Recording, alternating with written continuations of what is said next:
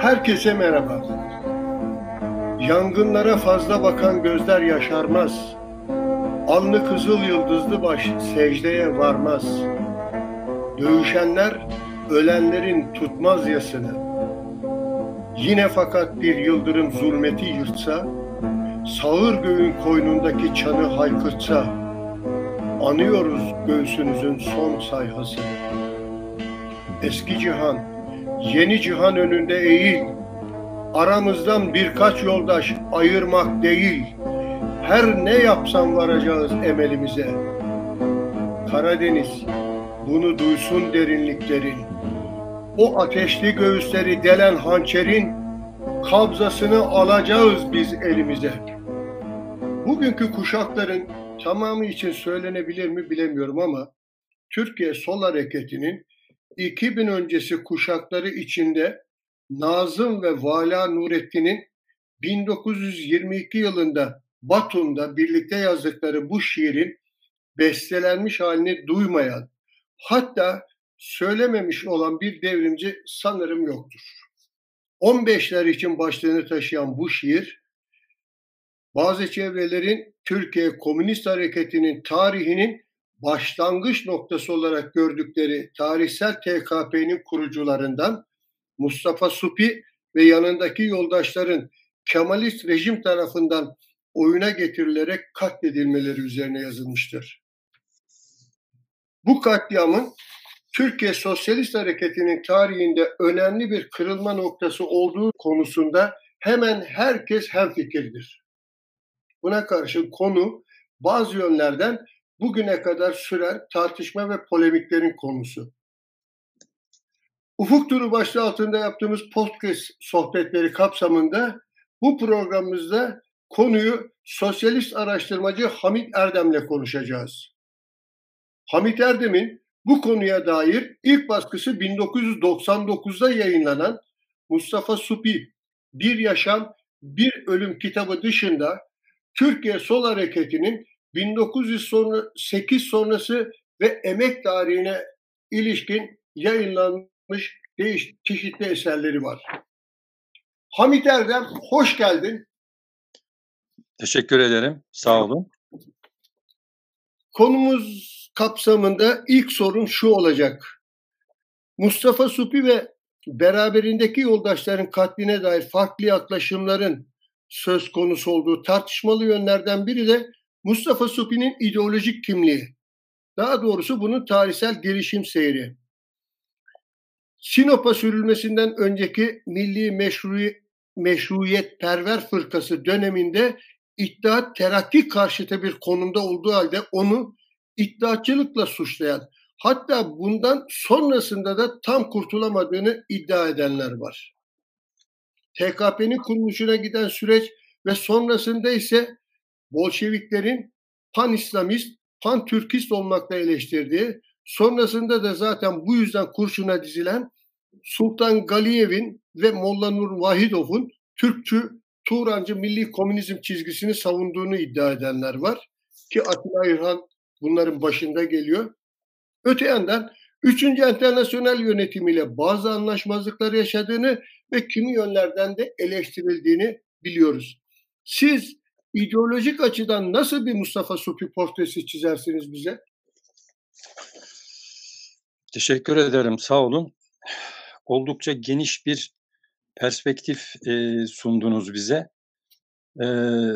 Ama gerçekten de Mustafa Supi üzerine konuşulduğu zaman bunun bu çerçevede bazı sorularında netleştirilmesi gerekiyor. Hı hı.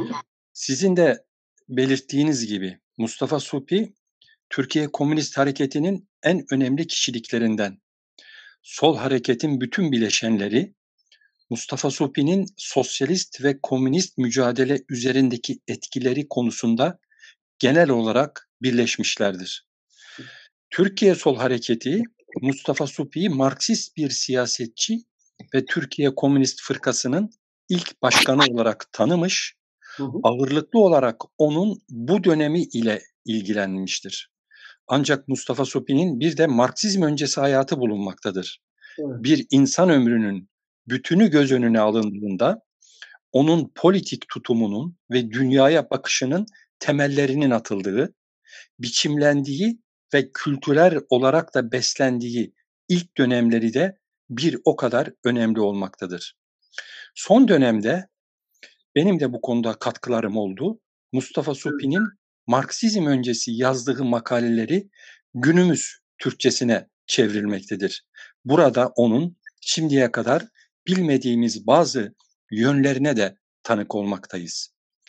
Mustafa Supi iyi bir eğitim almıştı. Hukuk, ekonomi, siyaset onun hem eğitim hem ilgi alanındadır. Paris'teki öğrenciliği sırasında gazeteciliğe başlamış, 1910'da İstanbul'a 28 yaşında döndüğünde bu uğraşı hep sürdürmüş, aynı zamanda Yükseköğretmen Okulu, Galatasaray gibi okullarda hukuk ve iktisat dersleri vermiştir. Siyasetle de ilgisini sürdürmüştür Mustafa Supi. İttihat ve Terakki içinde özellikle liberal eğilimiyle bilinen Cavit Bey'e yakın olmuştur. Ancak Mustafa Supi'nin İttihat ve Terakki Partisi ile ilişkisi uzun sürmemiştir. Muhtemelen 1911'den sonra İttihatçılarla ayrılmış ve 1912'de kendisi gibi İttihat ve Terakki'den ayrılan Ferit Tek, Yusuf Akçura, Cami Baykurt gibi aydınlarla, ki Cami Baykurt'u biz daha sonraki yıllarda sol hareket içinde yeniden göreceğiz. Bunun gibi aydınlarla Milli Meşrutiyet Fırkası'na katılacak, partinin programının ekonomi bölümünü kaleme alacak ve parti yayını olan İfham kapatılınca da Vazife gazetesinin sorumlu müdürlüğünü üstlenecektir. Genel yapısı Türkçü ve reformcu bir parti olan Milli Meşrutiyet Fırkası'nın programı liberal, sosyal refahı gözeten tedbirlere yer veren, devlete bu anlamda da görevler yükleyen, yerel meclislere ve Türkler dışındaki diğer milliyetlere inisiyatif tanıyan, hatta kimi açısından özgürlükçü diyebileceğimiz unsurlar da barındırır. Osmanlı aydınları üzerine çok önemli çalışmaları olan sosyolog Şerif Mardin, Osmanlı aydınlarının büyük çoğunluğunun anlamakta en zorluk çektikleri olgunun iktisadi süreçler olduğunu yazmıştır. Mustafa Supi bu konuda bir istisna sayılabilir. İktisata ve iktisadi faaliyetlere dair bilgisi ve merakı, aydın duyarlılığının yanında özellikle bu niteliği başından beri toplumsal mücadelede sınıf gerçeğini hissetmesiyle diğer Osmanlı aydınlarından farklı olmasını sağlamıştır. 1908-1913 bu tarihleri arasında yazdığı makalelerde bunların izini sürmek mümkündür. Bu konuda yeni bir çalışmadan da söz edebilirim. Evet. Mustafa Supi 1911'de Fransız sosyolog Celestin Bogle'nin Sosyoloji Nedir adlı kitabını İlmi İçtimai Nedir adıyla Osmanlıca'ya çevirmiş, sosyolojinin Türkiye'de tanınmasına emeği geçen aydınlardan birisi olmuştur. İlginç, evet. Bu kitap Türkçe'ye Batı literatüründen de çevrilen ilk sosyoloji kitabıdır. İlmi içtimai kavramını o yıllarda Osmanlı aydınları sosyolojiye karşılık olarak kullanmışlardır. Burada merak uyandıran soru Mustafa Supi'nin İlmi İçtimai Nedir kitabını neden çevirdiğidir. Bunun yanıtını Mustafa Supi o kitaba yazdığı önsözde büyük ölçüde vermiştir. Önsöze ifade başlığını atan Mustafa Supi, 1910'lu yıllarda siyasi ve toplumsal pek çok meselenin çözümsüz hale geldiği çok milletli Osmanlı İmparatorluğu'nda en önemli iç sorun, etnik sorun nasıl çözülecektir'e yanıt aramaktadır. Onun ifadesiyle, saptamasıyla bu büyük memleketteki Sırp, Bulgar, Rum, Arnavut, Türk, Ermeni, Kürt, Arap, Berberi ve bunun gibi milletler nasıl birlikte yaşayacaktır? Bu soruyu Mustafa Supi, etnik milliyetçilerin ülkenin dağılışını kolaylaştıran çözüm önerilerine karşı Osmanlı İmparatorluğunu onu oluşturan milliyetlerine dayanarak ayakta tutmayı savunan, bu bütünlüğü daha eşitlikçi ve demokrat bir platformda korumayı amaçlayan bir çeşit federatif çözümle aşmayı savunmuş, sosyolojinin imkanlarının ülkenin bu hayati sorununda çözümünde kullanmak istemiştir. Mustafa Supi'nin bu dönem 1908-13'ten söz ediyoruz. Evet. Bu ilk dönem yazılarına bir bütün olarak bakılırsa, başından itibaren Avrupa'daki politik gericiliğin ve Türkiye'de giderek vahim bir şekilde yükselen ittihatçılığa dayalı Türk milliyetçiliğinin öne çıkardığı ideolojik yönelimlerle kendi düşünceleri arasına belirgin bir mesafe koymaya başladığı görülecektir. Bu eğilim onların seyri hız kazandıkça 1908'den 13'e doğru daha belirgin hale gelecek, dışarıdan emperyalist müdahaleler arttıkça ve içeriden hükümetin baskı politikası sertleştikçe değişecek ve yurtsever demokrat bir eksene oturacaktır. 18 Haziran 1913 İstanbul'da Mahmut Şevket Paşa'ya düzenlenen suikast, Mustafa Supi'nin yaşamında yeni bir devir başlatmıştır. Suikasti bilip engellemeyen İttihat ve Terakki, liberal ve sosyalist bütün muhalifleri İstanbul'dan sürmüştür. Mustafa Supi de Sinop'a sürülen muhalifler arasındadır. Burada bir yıl kaldıktan sonra Mustafa Supi 10 arkadaşıyla Sivas Topol'a kaçmış ve oradan Kırım'a gelmiş, kendisine yeni bir yol haritası çizmiştir. Aslında ondan beklenen dilini, kültürünü bildiği, yıllarca yaşadığı Batı'ya,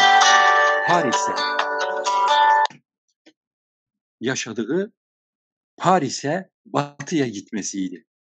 Evet. O Bakü'ye gidip orada bir gazete çıkarma isteğindedir. Mustafa Supi'nin şeyinin bir başka yanına daha tanık olmaktayız. Anti-emperyalizm duyarlılığı, İttihatçı terörüne karşı özgürlük arayışı, Türkiye'den kopmamak arzusu ve İstanbul'dan Yusuf Akçura vasıtasıyla tanıdığı Tatar aydınlanmasını yakından tutmak ihtiyacı, onu bildiği Paris'e değil, hiç tanımadığı Bakü'ye yöneltmiştir. Mustafa Supi Bakü'de birkaç ay kalabilmiş, burada bulunduğu sırada da Bakü'de çıkaran İkbal ve Basiret gazetelerinde 7 makalesi yayınlanmıştır. Bu makalelerin ilki Türkiye'nin menfaat ve selameti başlığını taşır. Makalede Mustafa Supi, Almanya ve Rusya arasında yakınca çıkacak savaşın Türkiye için felaketle sonuçlanabileceğini yazmış. Bu nedenle Türkiye'nin her iki pakta da katılmamasını, mümkün olduğu kadar tarafsız kalmasını ve barışı uzatması gerektiğini savunmuştur. Birinci Dünya Savaşı yıllarını yaklaşık 3,5 yılı sürgünde geçiren Mustafa Supi, bu dönemde Rusya'da kendini derinden derine hissettiren sol muhalefeti yakından tanımış ve Marksizmi öğrenme imkanı bulmuştur. Mustafa Supi Marksizmle tanışınca 1913 öncesinde özgürlük arayışındaki Türk kimliğini Moskova'da edindiği komünist ve enternasyonalist kimlikle yoğurmuştur. Moskova'ya geldikten sonra o dönem resmi bir Sovyet kurumu olan ve başında Stalin'in bulunduğu Milletler Halk Komiserliğine bağlı Merkez Müslüman Komiserliğine başvurmuş, devrimci bir gazete çıkarmak istediğini söylemiştir. O dönem Müslüman komiserliğin yöneticileri Molla Nur Vahidov, Şeref Manatov, Kalimcan İbrahimov gibi Aynı zamanda Rusya'daki Müslüman Komünist Hareket'in önemli liderleri arasındadır.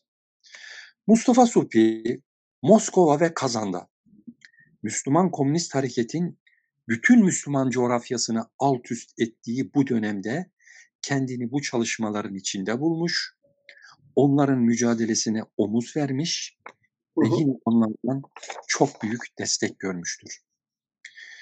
Mustafa Suphi'nin Rusya'daki Müslüman Komünist Hareket'le olan yakın işbirliği onu Galiyevci ya da bazı çevrelerde Turancı Milli Komünist olarak görülmesine neden olmuştur. Evet. Ancak bu yargılar hem fazla zorlama hem gerçek değildir. Mustafa Suphi, Doğu'nun kurtuluşu ve Doğu'da sosyal devrim sorununu Batılı Marksistlerin anlayamadığını düşünmekte ve Batı Marksizminin dünya devrimi sürecinde kendini tartışmasız en üst sıraya yerleştirdiğini, sömürge ve yarı sömürge ülkelerin kurtuluşunu metropollerdeki devrime bağlamasını eleştirmektedir. Bu konuda Müslüman komünistlere katıldığını söylemek gerekir. Evet. Ama diğer yandan Mustafa Suphi, Müslüman Komünist Hareket'in Milli Komünist Roy'da en net ifadesini bulan Batı devrimlerinin kaderi bütünüyle Doğu devrimlerine bağlıdır tezine karşı çıkmıştır. Bizzat kendisinin Paris'te tanığı olduğu Fransız proletaryasının gücü ve örgütlülüğü karşısında metropol ülkelerdeki devrimci mücadelenin öneminin küçümsenmesini doğru bulmamıştır. Bu konuda Mustafa Suphi'nin en önemli makalesi Komintern'in 1920'de toplanan 2. Kongresi münasebetiyle kaleme aldığı 2. Kongre yazısıdır. 1920 Kongresi bu konuların çok derinlemesine tartışıldığı kongredir aynı zamanda. Mustafa Suphi burada Şark devrimini karptan ayırmak, birini diğeri namına feda etmek büyük ve tarihi bir hata olur diyerek Roy'un savunduğu çizgiyle farkını ortaya koymuştur. Ancak burada Mustafa Suphi'nin Komünist Enternasyonal'e bazı uyarı ve eleştirileri de olmuş. Bu nedenle enternasyonal yönetimiyle ters düştüğü durumlar da yaşanmıştır. Mustafa Suphi'nin Komintern ve Bolşeviklere bu konuda şu uyarıları yapmıştır. Komünist Enternasyonal'in bir Doğu programı yoktur. Bu program ivedilikle hazırlanmalıdır. Eğer Müslüman ülkelerin proletaryası zamanında devrimcileştirilemezse, dünya emperyalizmi uluslararası sosyal devrimin gelişmesine karşı kullanacak ve sosyalist devrimle savaşı Müslüman topraklarından yürütecektir. Doğu'da devrim hareketinin nabzından anlayacak yine Doğuludur. Dünya ölçeğinde devrim hareketinde Batı proletaryasından bağımsız olarak Doğu'da iş görmek nasıl imkansız ise Doğu'yu Batı'dan ayırmak, birini diğerine feda etmek büyük ve tarihi bir hata olur. Ancak Doğu şimdiye kadar ihmal edildi. Komünist Enternasyonal ve Bolşevikler Doğu'ya layık olduğu önemi vermedi şeklindedir. Evet. Mustafa Suphi'nin bu süreçte Komintern'e en büyük eleştirilerinden birisi Enver Paşa'nın Bolşeviklerce Moskova'da ağırlanması, Paşa'nın Doğu Halkları Kurultayı'na katılmasının sağlanması ve Komintern'in Enver Paşa üzerinden politika yapmasıdır. Mustafa Suphi ve Türkiye Komünist Teşkilatı Bakü Kurultayı'nda Osmanlı'nın bu eski paşasının kurultaya katılımını açıkça protesto etmiş ve Komintern yönetimiyle de bu anlamda bir kez daha ters düşmüştür. Evet. Sorunuzu bu şekilde yanıtlamak istedim. Anladım. Çok teşekkür ederim. Çok geniş bir çerçeve çizdiniz. aydınlatıcı bir çerçeve. Ben sadece tartışmak için değil, dinleyicilerimizin, özellikle de genç kuşaktan dinleyicilerimizin bu konuyla ilgili tartışmalar hakkında daha bütünlüklü bir fikir edinmeleri açısından bir iki noktayı da sadece hatırlatma babında değinip ikinci soruma geçmek istiyorum. Tabii. Şimdi bu tartışmada zaten sorumun temelinde de bu vardı. Mustafa Suppi'nin ideolojik gelişim çizgisine yöneltilen eleştirilerde karşı kutup ya da farklı görüşü temsil eden bir tez şu: 1911'de İttihat Terakki'den ayrıldıktan sonra Türk milliyetçiliğinin önde gelen isimlerinden Yusuf Akçura'yla ve Sadri Maksudi Arsallar'la birlikte kurdukları meşruiyetperver fırkası dönemindeki ulusal sorun yaklaşımları, ki gerçekten ilerici, federatif, 4 bölgeye ayrılacak bir Osmanlı projesi öneriyorlar. Her birine özellik tanınan bir Osmanlı ütopyası geliştiriyorlar. Şimdi karşı tez şu: onlar bunu bizim anladığımız anlamda bir federalizme benimsedikleri için değil, zaten batmakta, çökmekte, çözülmekte olan Osmanlı İmparatorluğu'nun bu çöküş sürecini önlemek gayesiyle savundukları, bu anlamda daha sonraki Ermeni sorununa ve Kürt isyanlarına yaklaşım itibarıyla veya da Kürt sorununa yaklaşım itibarıyla o söyledikleriyle tutarlı bir çizgi izlemedikleri şeklinde bir karşı görüş var. Onun bir dikkat çekmek istiyorum. Bir diğeri de şimdi bu şeye gittikten sonra yani 1918 sonrası Doğu Halkları Kurultayı'ndan sonra Milliyetler Halk Komiserliği, Stalin'in başında olduğu Milliyetler Halk Komiserliği 1918 Eylül'ünde Mustafa Suppi'nin yazarları, hatta baş yazarı olduğu Yeni Dünya Gazetesi'nin ideolojik yapısını şey olarak eleştiriyor.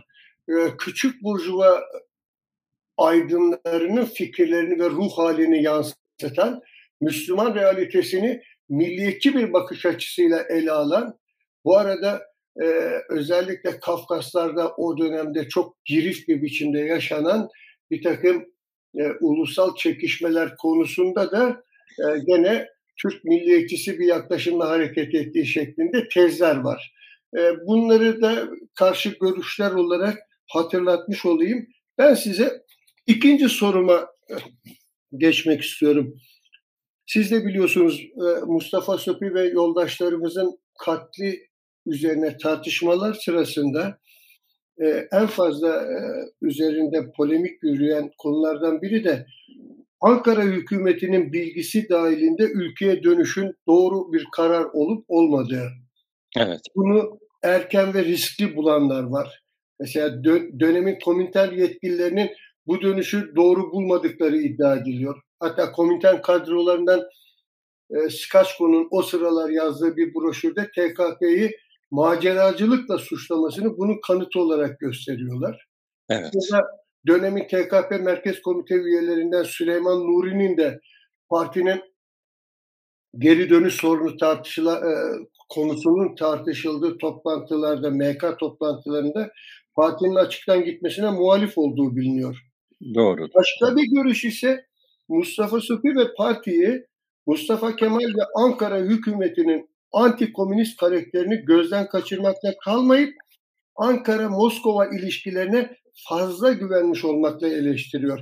Siz bu dönüşü nasıl değerlendiriyorsunuz? Kapsamlı bir soru. Evet.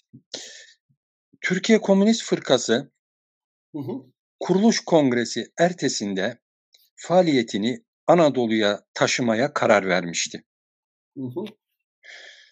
Dönüş için Komintern'de Doğu seksiyonunda oluşan tereddütler karşısında Mustafa Suppi bir an önce dönme düşüncesini savunanların başında gelmektedir.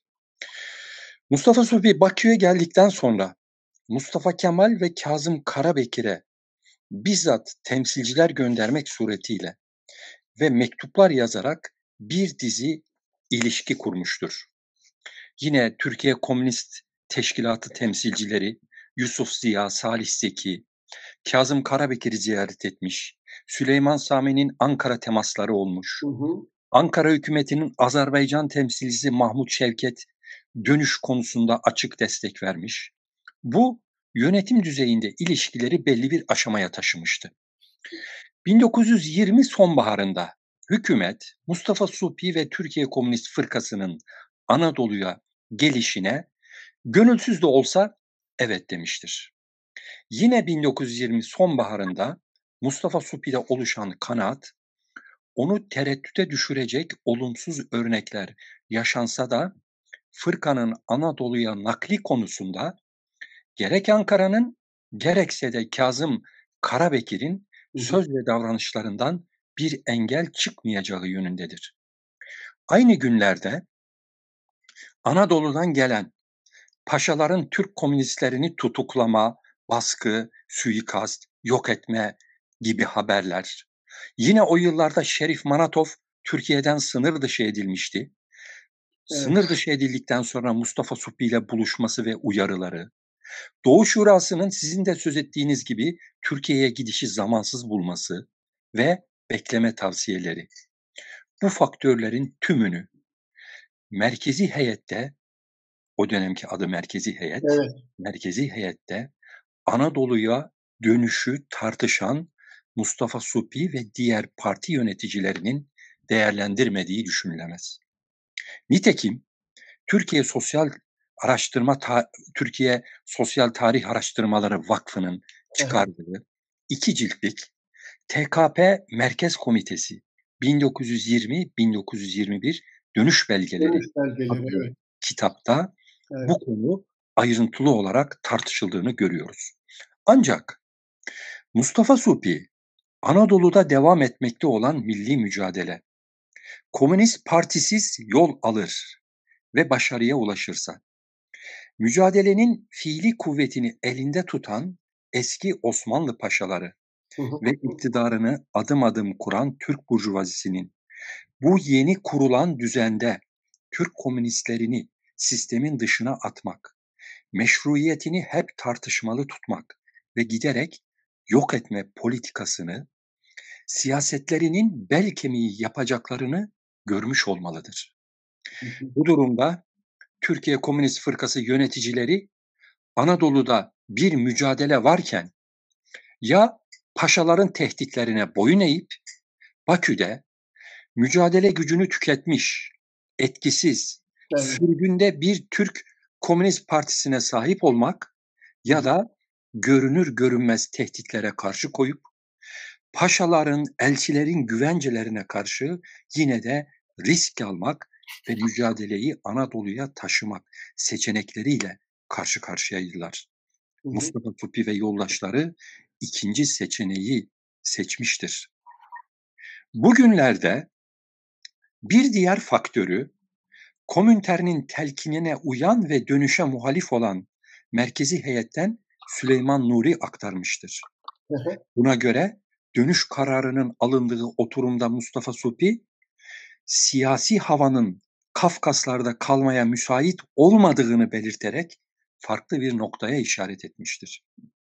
Artık Kafkaslar'da yeni dengeler kurulmuş, devrimler tamamlanmış ya da tamamlanmak üzeredir.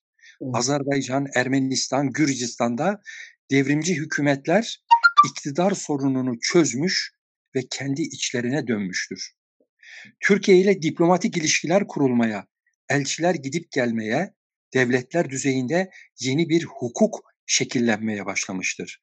Bu yeni durum, varlık nedenini Türkiye'ye gitmek ve Türkiye'de örgütlenmek, ülkeyi bir sosyal devrime hazırlamak hedefine bağlayan parti için hareket alanının kaybolacağı yolun başlangıcı demektir.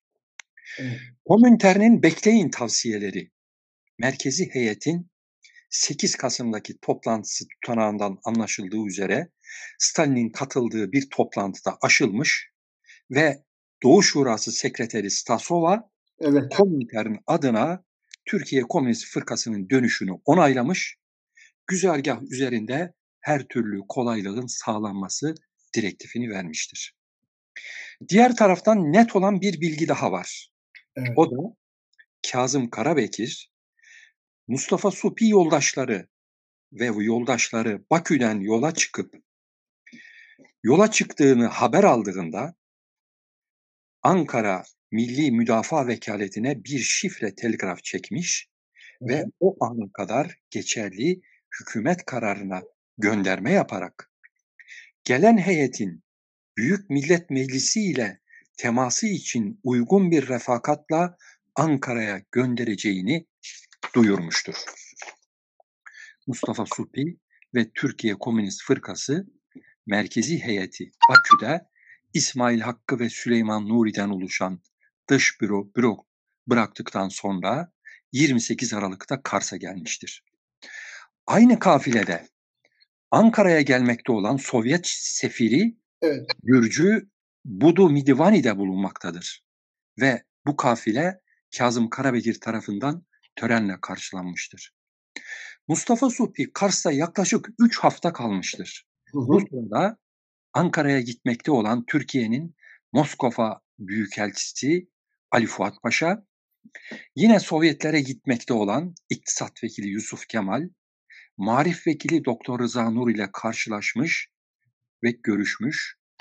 Bu süreçte onu tereddüte düşürecek herhangi bir olay yaşanmamıştır.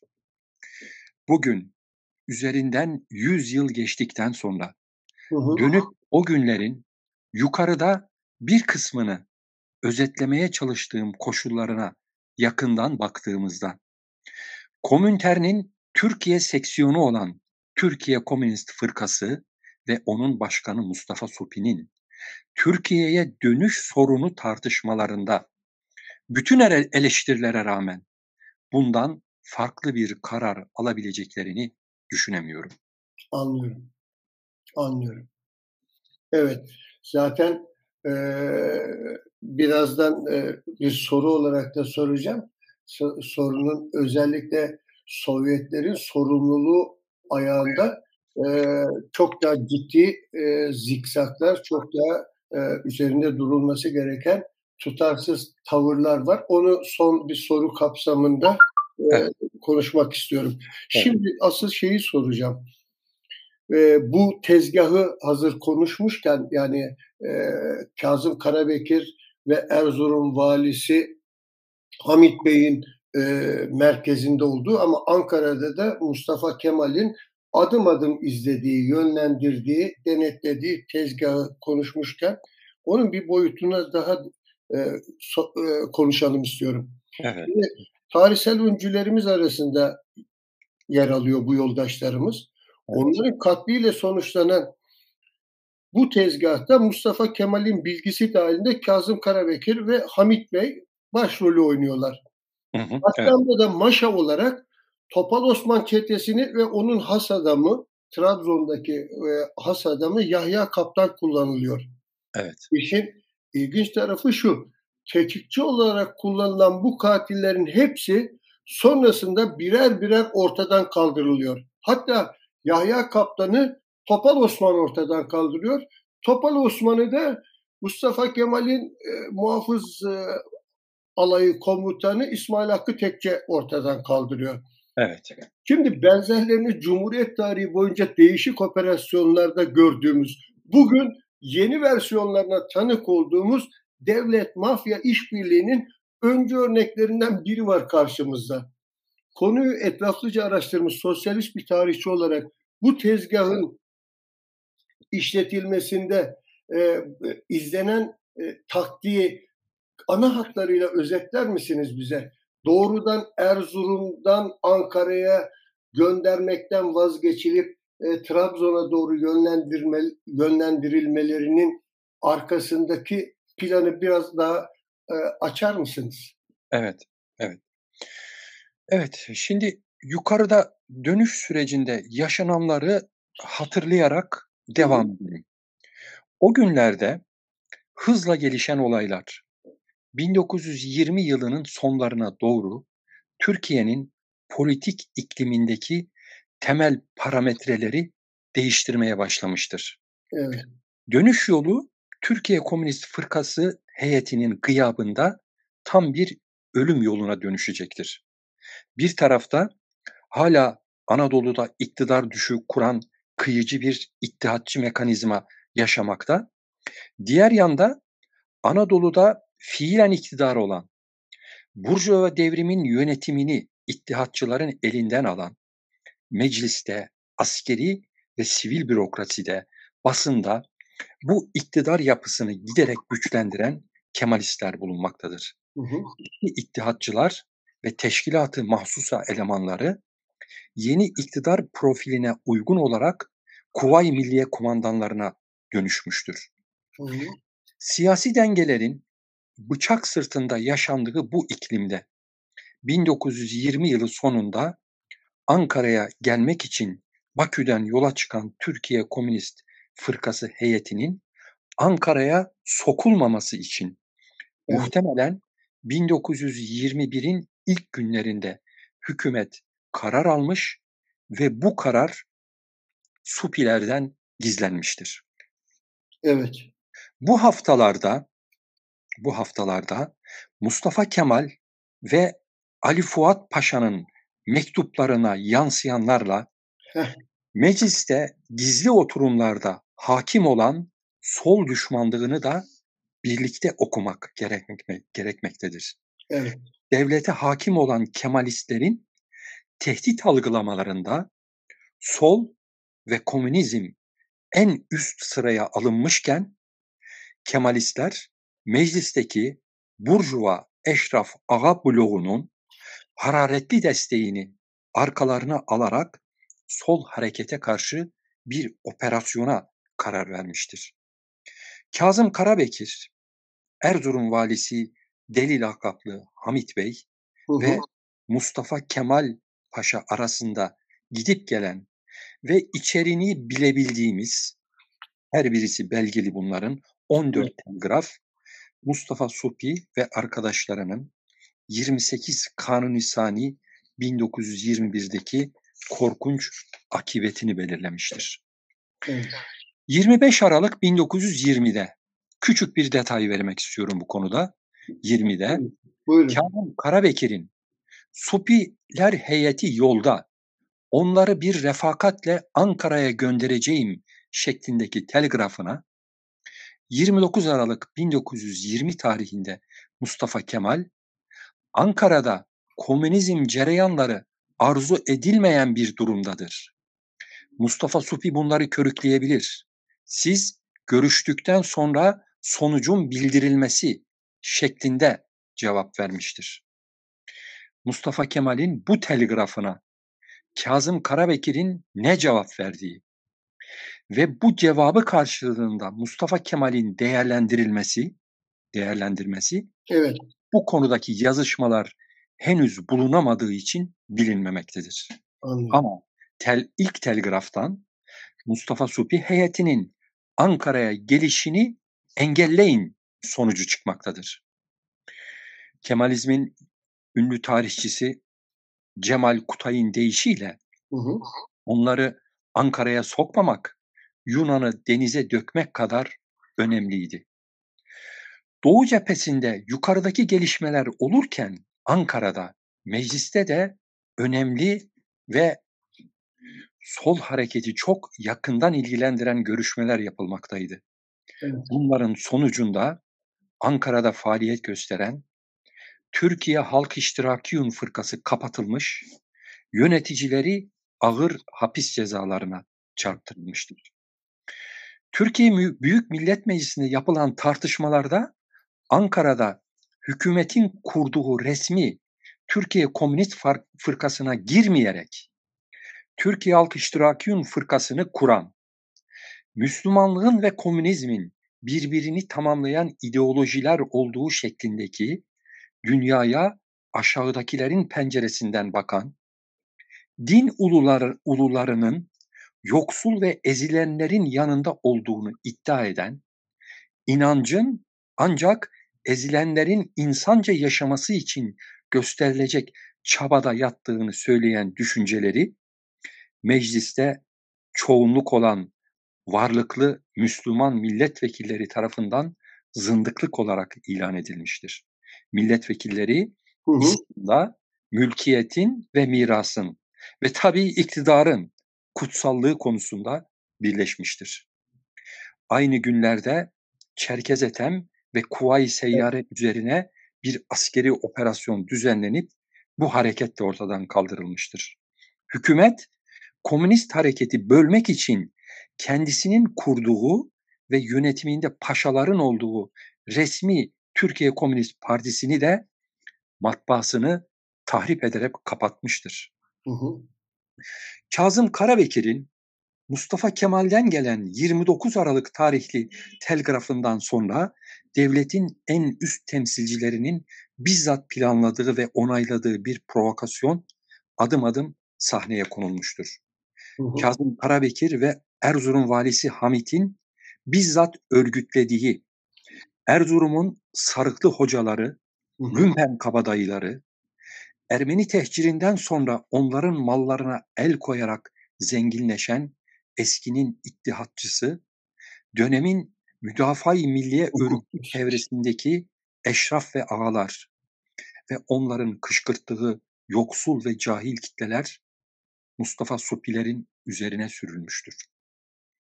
22 Ocak 1921 günü Erzurum'dan hükümetin yarattığı terör altında Trabzon'a doğru gönderilen Türkiye Komünist Fırkası heyeti toplam 20 kişi olmalı.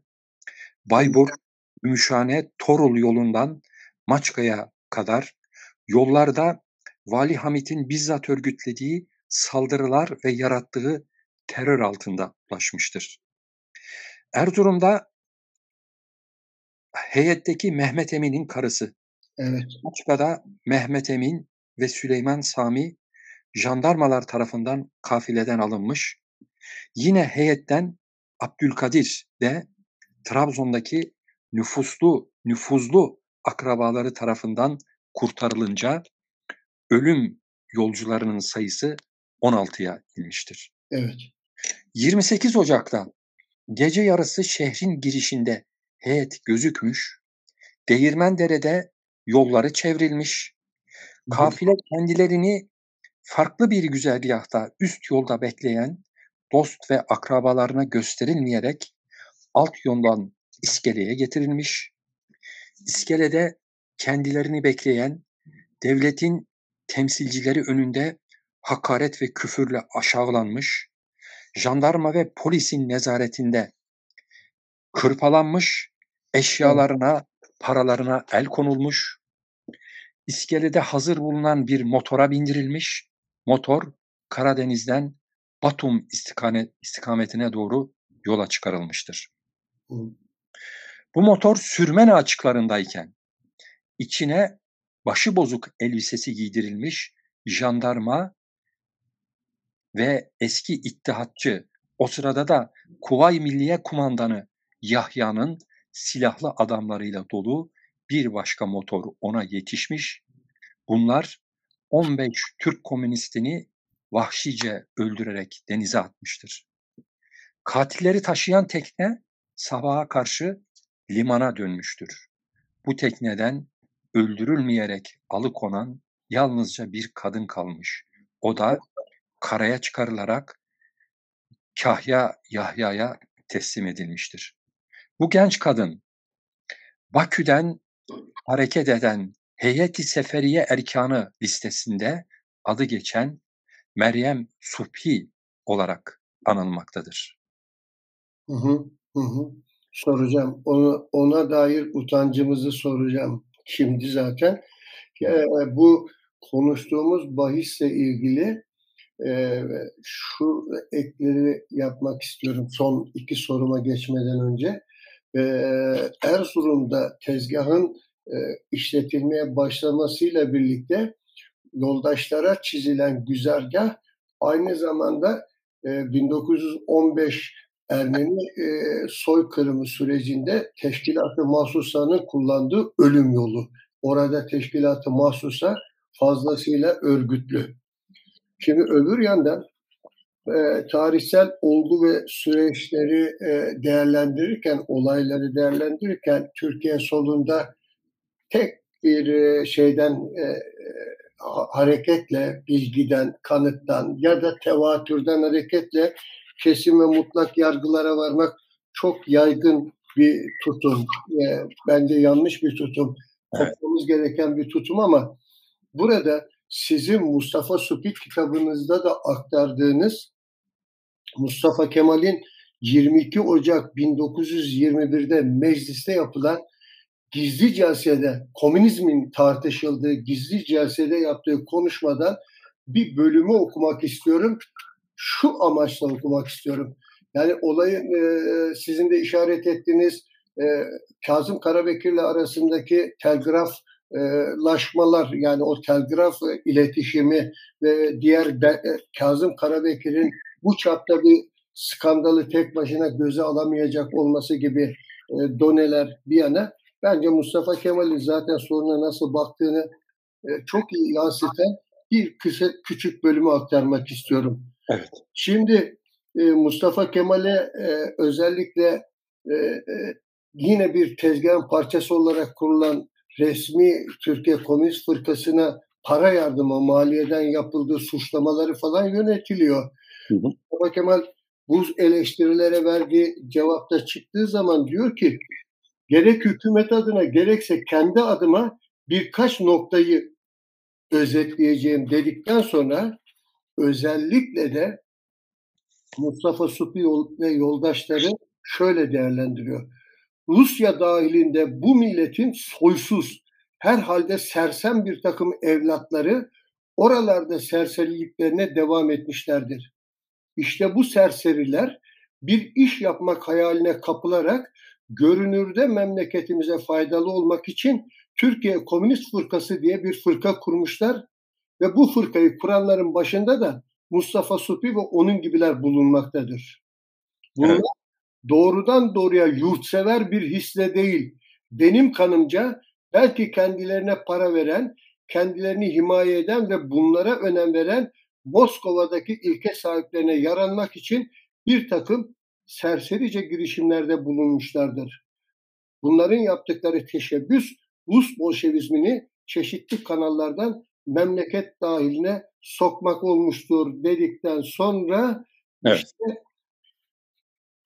o tezgahın neden ve hangi zihniyetle işletildiğine dair detaylar veriyor. Yani bu anlamda özellikle Kemalizme sempati duyan sol tarihçiler bütün sorumluluğu Kazım Karabekir'le Erzurum valisi Hamit'in, Trabzon valisi Sabit'in üstüne yıkmaya çalışıyorlar ama evet, onun merkezinde Mustafa Kemal olduğu gerçeğini unutmamamız gerekiyor. Özellikle de günümüzün solcuları, Kemalist solcuları, sosyalistleri açısından böyle bir hatırlatmayı yapma ihtiyacı duydum. Evet. Şimdi yine bu konuyla yoldaşlarımızın 28 Kanuni Sani'deki katliyle ilgili mutlaka üzerinde durmamız gereken iki yöne dair sorularıma geçeceğim Hamit Ergen. Buyurun. Bizler Türkiye'de komünistler, sosyalistler olarak 1921 öncesinin Ermeni, Rum ve Bulgar kökenli yoldaşlarımızın varlığını ve tarihimizin gelişimindeki rollerini unutarak tarihi uzun yıllar Mustafa Supit TKP'si ile başlattık. Ve bu üstelik de öyle bir o üstünkörlük şöyle de devam etti.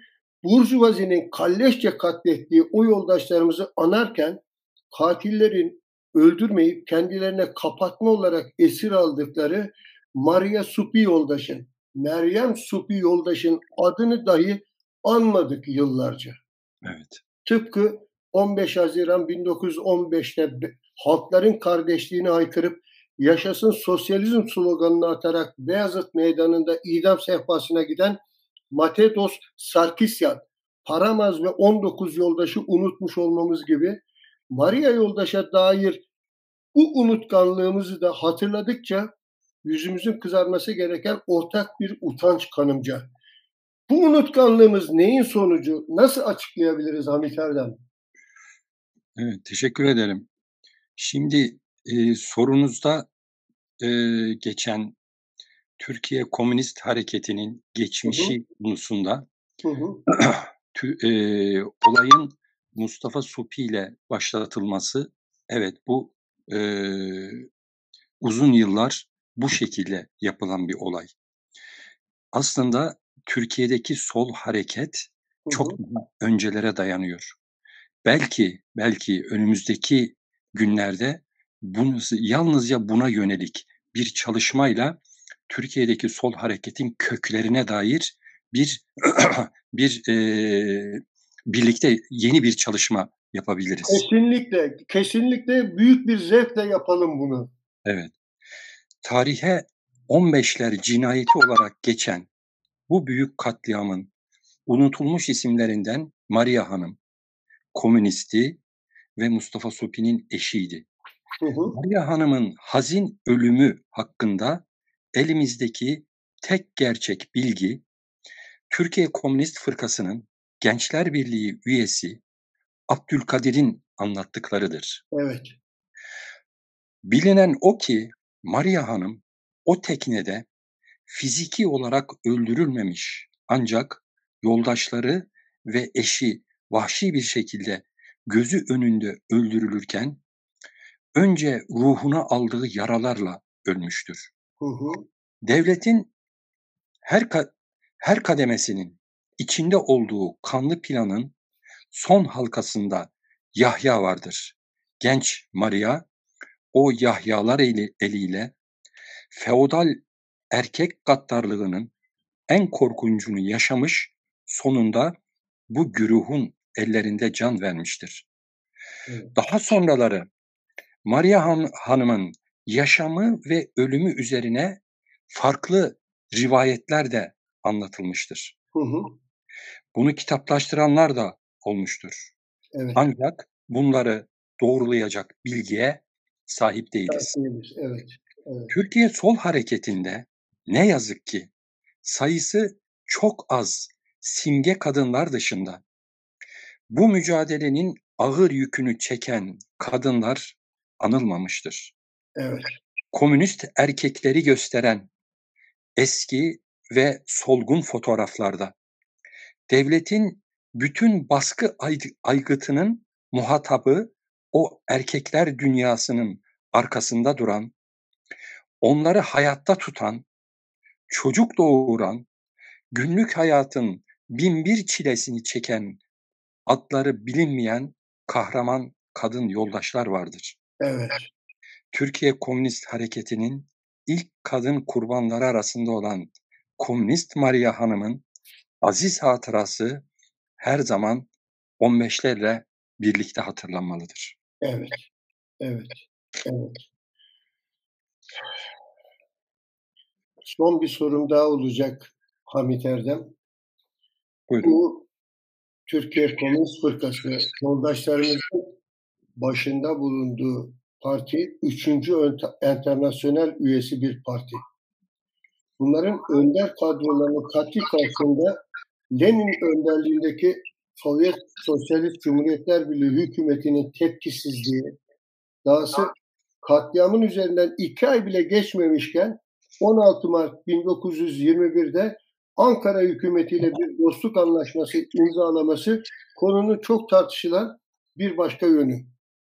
Evet. Bunu çok büyük zorluklar yaşayan kuşatma altındaki proletarya devrimini ayakta tutup yaşatabilmek için koşulların dayatmasıyla verilen istenmedik bir taviz olarak değerlendirenler de var. Ekim devrimi sonrası kurulan proletarya iktidarını yaşatmayı amaçlaştırıp her şey haline getirerek proletarya enternasyonalizmden adım adım uzaklaşmanın başlangıç adımlarından biri olarak değerlendirenlerdi. Siz bu konuda ne dersiniz? Teşekkür ederim. Konuyu ben bir adım daha önceden alıp Mustafa Supilerin Bakü'den dönüşleri sürecinde de bir iki cümleyle oraya da bağlamak istiyorum. Çok güzel olur. Bu yukarıdaki tabloyu tamamlamak için Sovyet cephesindeki şu bilgileri de aktarmak yararlı olacaktır.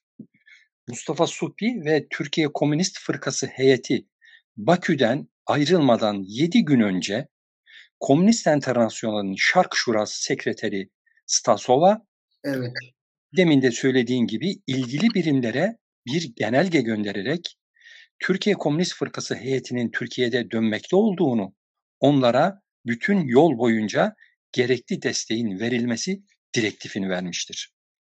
Bu genelgeyle Türkiye Komünist Fırkası heyeti Komünist Enternasyonal'in izni ve inisiyatifiyle yola çıkmıştır. Hı hı.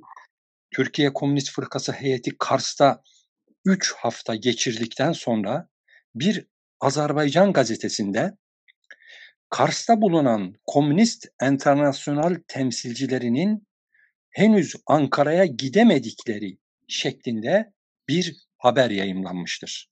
Evet. Ancak Şark Şurası bu haberi 21 Ocak'ta tekzip etmiştir. Azerbaycan Komünist Partisi'nin yayın organı Azerbaycan Fukarası gazetesi, Komünist Enternasyonal'in Ankara'ya hiçbir temsilci göndermediğini duyurmuş. Stasova'nın yaklaşık 40 gün önce yayımladığı genelgeyi etkisiz hale getirmiştir. Hı hı. Mustafa Suphi ve Türkiye Komünist Fırkası heyetinin katledildiği günlerde Mustafa Kemal Paşa'nın bir konuğu bulunmaktadır. Komünist Enternasyonal Şark Şurası'nın özel temsilcisi Yefrim Eşba birkaç ay önce Trabzon üzerinden geldiği Anadolu'da Samsun, Sivas, Eskişehir, Konya'dan sonra Ankara'ya gelmiştir. Mustafa Kemal ve Yefrim Eşba arasında iki ülkeyi ilgilendiren pek çok sorun konuşulduğu halde o gün Trabzon açıklarında öldürülen Türkiye Komünist Fırkası heyetinin ne gelişi, ne bulunduğu durum, ne akıbeti konusunda taraflar bir beyanda bulunmamıştır. Türkiye'den sınır dışı edilen Sovyet diplomatı, bu da aynı günlere rastlıyor, Upmal Angorski. Supilerle birlikte gelen, yeni atanan Büyükelçi Budu Midivani ve Komintern temsilcisi Yefrim Eşba, Türkiye Komünist Fırkası heyetinin öldürüldüğü günlerde Türkiye'de bulundukları halde Mustafa Suphi heyetiyle onları uyarıcı veya koruyucu bir eylemde bulunduklarına dair bir belirti yoktur.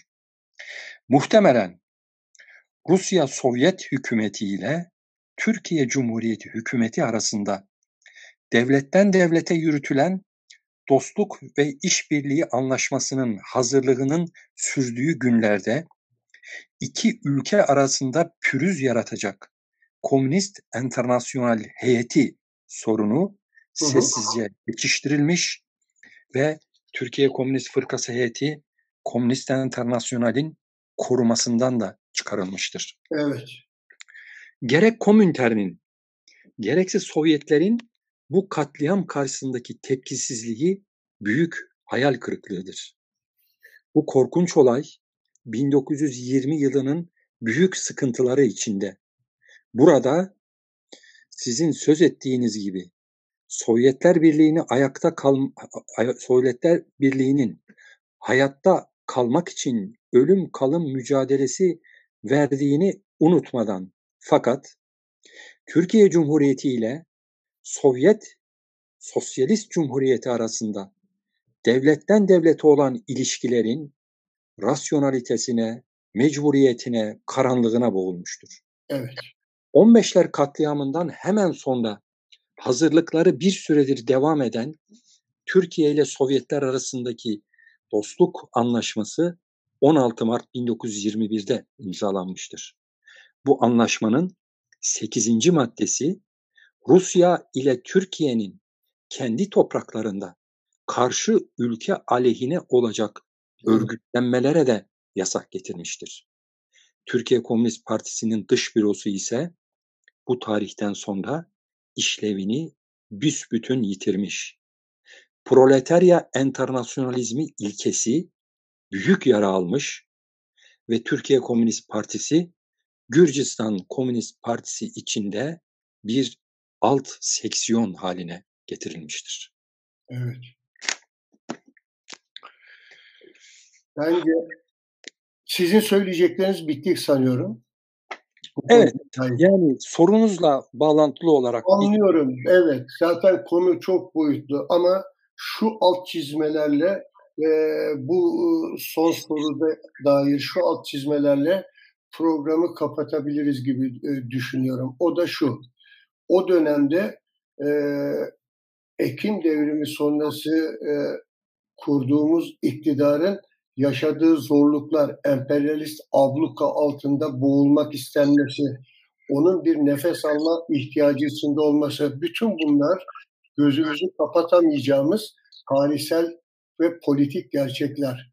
Ama öbür yandan bu gerçeklerin gerçeklere teslim olunarak ona kurban edilen bir durum var. Bunları da proletarya internasyonalizmi açısından, dünya devrimini merkeze koyan bir yaklaşım açısından kabullenmek, doğru görmek mümkün değil. En başta şu var, yani bu yoldaşların Türkiye'ye dönüşü Doğu Masası'nın bilgisi dahilinde ön hazırlıklarda destek olunuyor. Fakat yoldaşların katlinin arkasından korkunç bir sessizlik söz konusu. Öyle ki zaten TKP Merkez Komitesi, Sovyetler Birliği'nde kalan büro, merkez büro, dış büro, Şark Şurası yöneticilerine mektup yazıyorlar. Onlar zaten 33 gün sonra öğreniyorlar katliamı.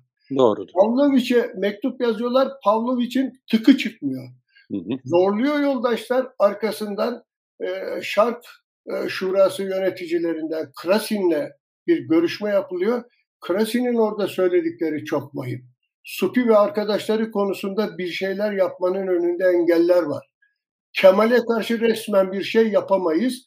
Elimizde yeterli materyal yok. Yaparsak diplomatik ilişkilerimize olumsuz tesiri olur. İttifaka zarar verir. Evet. Bilenlerin hepsi Türk tebaası. O nedenle Kemal'e sorulamaz. Başka teşkilat varsa onlar bu cinayete karşı itiraz, şikayet ve dava açabilirler demek istiyor ama Mustafa Kemal aleyhinde değil, katiller aleyhinde. Böyle bir yaklaşım olabilir mi ya? Bunlar Türk tebaası ama bunlar komünist. Her şeyden önce komünist. Evet. Ve bizim iktidarımızın bilgisi altında size güvenerek aynı zamanda haklı olarak ve o davayı taşımak için gönderiliyorlar. Bu bir felaket. Bu felaketi katmerlendiren bir başka şey var. Nasıl olur da 3. Enternasyonel'in kurucu bir partiyi siz bir kararla kuruculuktan da çıkarıp yok hükmünde bir parti konumuna düşürebilirsiniz. Bunlar yani koşulların sıkıştırmasıyla açıklanacak şeyler değil. O dönem Sovyetler Birliği, Moskova'daki bizim iktidarımız, Ankara'yla ilişkiler, onun üzerinden etrafındaki abluka çemberini yarmaya ne kadar büyük ihtiyaç duyuyorsa Ankara hükümeti Kemalist rejimde Moskova'nın desteğine, maddi, manevi, askeri desteğine o kadar fazla ihtiyaç duyuyor. Niye biz bunu tek yanlı bir adeta teslimiyet ilişkisine çevirdik? Bunu da sorgulamamız gerektiği kanısındayım. Evet, aynen katılıyorum. Son olarak Mustafa Supi ile ilgili küçük bir toparlama yaparak bırakmak. Çok iyi olur. Lütfen, buyurun. Dünyanın ve Türkiye'nin toplumsal olarak büyük değişimler geçirdiği 20. yüzyılın başında bu tarihi dönemde yaşayan ve insanlığın önemli meselelerini Türkiye'de ilk kez soyluların, burjuva aydınlarının, paşaların meclislerinden emekçilerin ve yoksulların katına indiren bir hareketin temsilcisi olarak aydın ve komünist Mustafa Supi'nin yaşamının ayrıntıları o dönemin nesnel koşulları içinde değerlendirildiğinde bugün de önemli ve öğretici olmaktadır. Mustafa Supi'nin 1908-13 yıllarındaki makaleleri ve faaliyetleri onun siyasi arayışının ipuçlarını vermekte, Marksizm öncesi dönemindeki ilgi, merak ve eğilimlerini ortaya koyarak liberal, yurtsever demokrat Mustafa Supi'den komünist Mustafa Supi'ye uzanan yaşamının ilk dönemine tanıklık etmektedir. Bir Osmanlı aydını olarak Mustafa Supi, Arapça, Farsça, Fransızca ve Türkçe'ye hakim olarak Doğu'nun büyük düşünürleri Ömer Hayyam'ı, Sadi Şirazi'yi, Şeyh Bedreddin'i, Batı'dan ise önce liberal iktisatçıları ve ütopik sosyalistleri, sonra da Karl Marx'ı okumuştu. Mustafa Supi 1920'li yıllarda milliyetçi, dini, mezhepsel çatışmaların kan gölüne çevirdiği Anadolu'da, milliyetçi ve sosyalist ideolojilerin iç içe geçtiği o günlerde Anadolu'da yaşayan ulusların hür ve gönüllü birliğini, her ulusun dil ve kültürünü özgürce geliştirebileceği, bu konudaki bütün ayrıcalıkların kaldırılacağı demokratik, federatif bir cumhuriyeti ve ulusların kendi kaderlerini belirleme hakkını savunmuş, bunları belgelerine geçirmiş bir önder olarak tanınmıştır. Denilebilir ki, yaşamının ilk dönemlerinde artık yakından bildiğimiz Mustafa Supi ile beraber o komünist kuşağın yok edilmesiyle yalnızca Türkiye Sol ve Komünist Hareketi değil, genel olarak Türkiye kaybetmiştir. Evet, yoldaşlarımızın katliyle, Ermenilerin soykırımıyla, Rumların zorla mübadeleyle bu topraklardan sökülüp atılmasıyla, Kürt isyanlarının kanla bastırılmasıyla aslında bu topraklar çoraklaştırıldı. Bizim tarihimiz çoraklaştırıldı, kültürümüz çoraklaştırıldı, kurutuldu. Ama evet, biz şunu da altını çizerek ben de kendi adıma kapatmak istiyorum programı. Mustafa Supi yoldaş ve yanındaki yoldaşlarımızın, Ethem Necatların, Hilmioğlu Hakkıların ve diğerlerinin ve elbette ki Maria yoldaşın hayatı, özellikle de Mustafa Supi'nin görüşlerinin değişik dönemlerine dair farklı düşündüğümüz bugünkü birikimlerimizle daha geniş açıda ya da farklı açılardan bakarak yönelteceğimiz eleştiriler olabilir. Soru işaretlerimiz olabilir. Ama bir bütün olarak ve her şeyden önemlisi tarihsel materyalist bir yaklaşımla baktığımız zaman onlar dönemlerinin önünde giden beyinlerdi. Dönemlerinin önünde giden öncülerdi. Fikirleriyle, eylemleriyle, duruşlarıyla. Dolayısıyla o yoldaşlarımız ve onların anıları bizlerin saygıyla yaşatmamız gereken tarihsel mirasımızın çok değerli parçalarından biridir diyorum. Programa katkınızdan dolayı, birikiminizle bizleri aydınlattığınız için çok teşekkür ediyorum Hamit Erdem. Ben de teşekkür ederim bu fırsatı verdiğiniz için. Başka şeylerde buluşmak dileğiyle. Türkiye İşçi Hareketi'nin ve Sosyalist Hareketi'nin Supiler öncesi tarihine birlikte bir bakış programında buluşmak üzere diye programımızı kapatıyorum. Tekrar çok teşekkürler. Hoşçakalın. Hoşçakalın.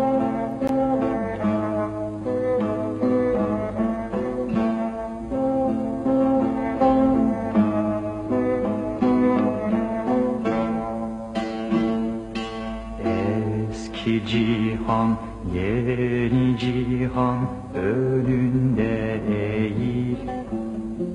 Aramızdan birkaç yoldaş ayırmak değil.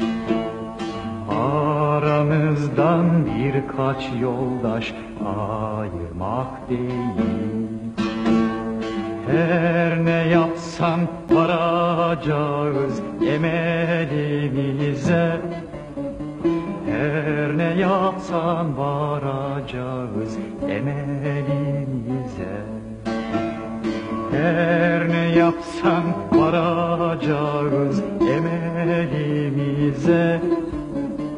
Her ne yapsan varacağım.